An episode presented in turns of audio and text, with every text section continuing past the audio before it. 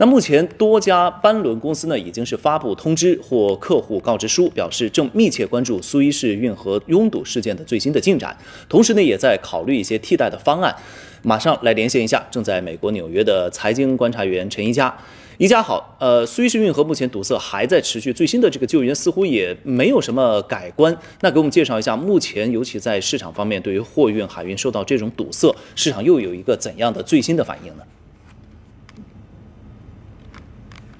好的，周英，那首先呢，想和你分享一下，就是我刚才看到的最新的一些动态啊。那我看到来自于《华尔街日报》的一个报道呢，就是说，其实最新的来自于这个埃及的救援团队的信息是说，现在已经呢部分的可以让长次号已经挖掘出来一部分，所以现在在努力呢，希望这个长次号呢在慢慢漂浮的状态可以呢变直。那变直以后呢，也就是说现在啊这个堵船的现象呢就可以呢获得呢这个解决。那这样一来的话，可以说解决了这几天大家一直在等。待的一个大的一个事件啊，但是因为呢这一次的一个世纪堵船呢，我们其实已经看到有差不多三百多辆的货船呢是在呃等待呢能够通过。那因为呢一直呢迟迟的没有呢进一步的一些动态，遥遥无期，不知道什么时候能清除。所以呢，像是全球最大的集装箱货运商呃马士基呢，是我看到几个小时前呢是最新决定呢将它十五辆的船只呢是改道，是通过刚才说到的好望角啊进行运货，差不多是它现在正在等待的船只的一半左右啊。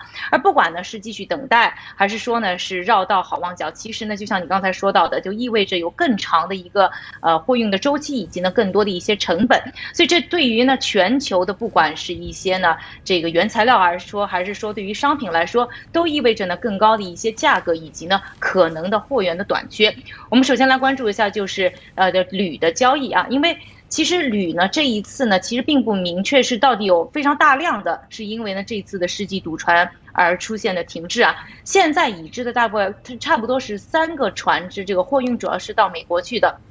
那但是呢，由于呢之前一段时市场呢是对于呢未来呢，因为经济复苏呢可能会带来呢大量对于铝的需求，所以铝的价格已经是在一个呢一段时间的一个上升期当中了。那现在呢这一次呢出现了这样一个呃堵船的事件之后呢，市场呢对于未来的。这个供应能不能跟得上，就产生了疑问。另外呢，有很多的一些买家呢，就开始呢提前囤货，所以对于呢，不管是价格也好，还是对于呢现货来说的话，都造成了一定程度的压力。所以在上个星期五的时候，我们看到呢，在盘中啊，国际市场当中的铝的价格呢，一度是达到呢最近两年半以来的一个新高价格。那除了原材料之外呢，我们再来关注一下，像这个卫生纸啊，以及呢咖啡等等呢，似乎呢也在受到牵连。那比如说呢，我们看到有很多的船只当中呢，都有呢速溶。咖啡这样的货物，所以呢，在短期之内有可能会看到呢，全球啊咖啡的价格呢会有一定程度的刺激啊，并且可能会出现短缺。另外呢，来自于巴西的一个呢卫生纸木浆的供应商呢是表示，现在有大量的木怒江呢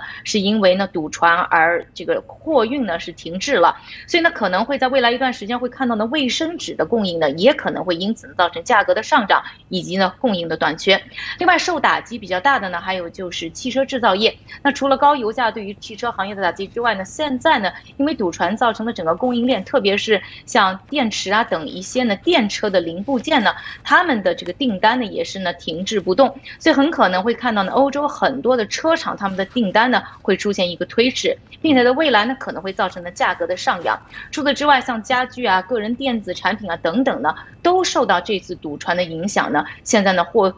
货运方面呢，可能会受到拖累。当然，现在最大的问号就是什么时候能够真正的呃将这个堵船呢解决。所以我们也在呃进一步的关注，现在呢如何呢可以清除现在这个问题的最新的动态。